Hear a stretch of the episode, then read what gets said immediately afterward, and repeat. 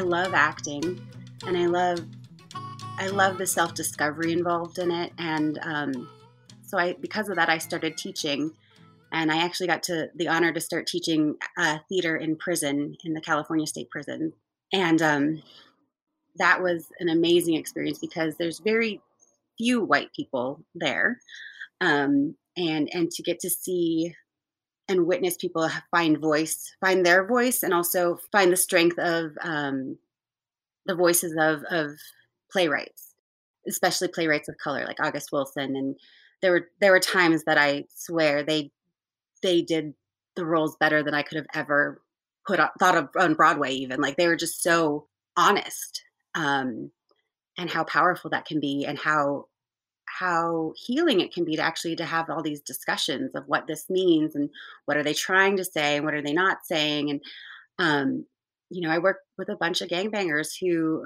really um, give me so much insight uh, into the human condition and also just in the in the way that theater is a, a place of healing um, I've had all the so many different experiences where um, there are men who pretty tough looking. They want you to believe they're super tough.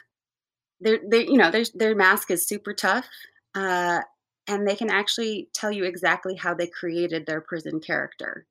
It's an act, and it's an act that can save their life. Uh, but it is an act in many, many ways. At the end of the day, a lot of them are just young men, sometimes young men who have now grown old in prison. Through theater great games, you can start to see how they're all just these little kids, really, just, you know, really sweet and playful. And the second they get to start actually being comfortable and playful is just magic.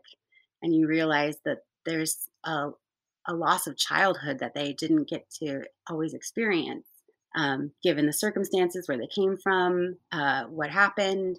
Some of them have been incarcerated six, since they were 16 years old, so it's or 15 even. Um, so they didn't have much of a childhood. And then, you know, theater games are just these crazy, wacky things that can bring out this this childlike play.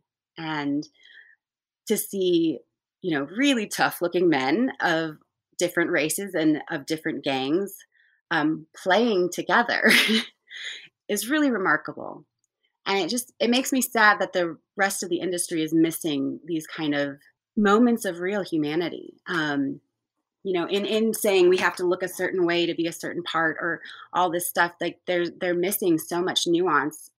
And i believe it's the the nuance that is what makes our country our country even though it seems to be the thing that part of the country is trying to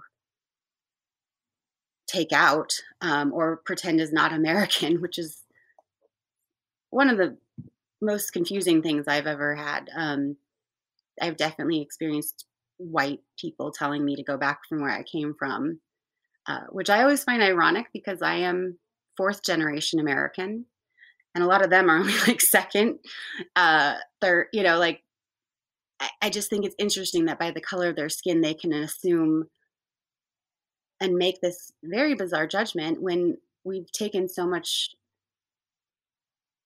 pride in being this melting pot um, of of all places and um, I guess I'm, I'm thinking of this because a Hamilton just happened the other night on Disney Plus. I'm not I'm not paid to say that, but it's it was amazing part of the beautiful thing and i think one of the successful things about hamilton is that it's about america and they capture that by putting all mixed all different races different types of music and sound and it's so powerful and it's powerful in the way that i believe a lot of my students can actually start to see themselves in those places you know and, and in the incarcerated population.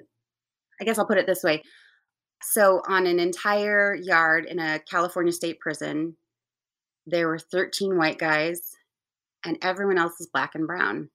Um, to put that in perspective, that is a general population yard of a level four prison.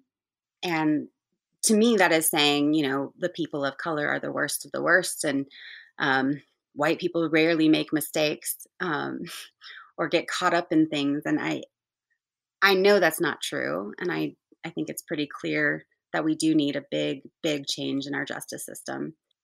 And honestly, I think if we as a country actually believe in justice, I think it's pretty clear that we don't have a justice system, um, really. And but getting getting back to Hamilton, like I think that's one of the beautiful things is that I have you know men who have been incarcerated for 25 years, who the only way they've found a way to express themselves is through rap or is through um, August Wilson sometimes, and like it's amazing that we're starting to see that and I, I don't i don't know if casting directors really understand the weight they actually have the um, the power they have of being in control of how the world sees people.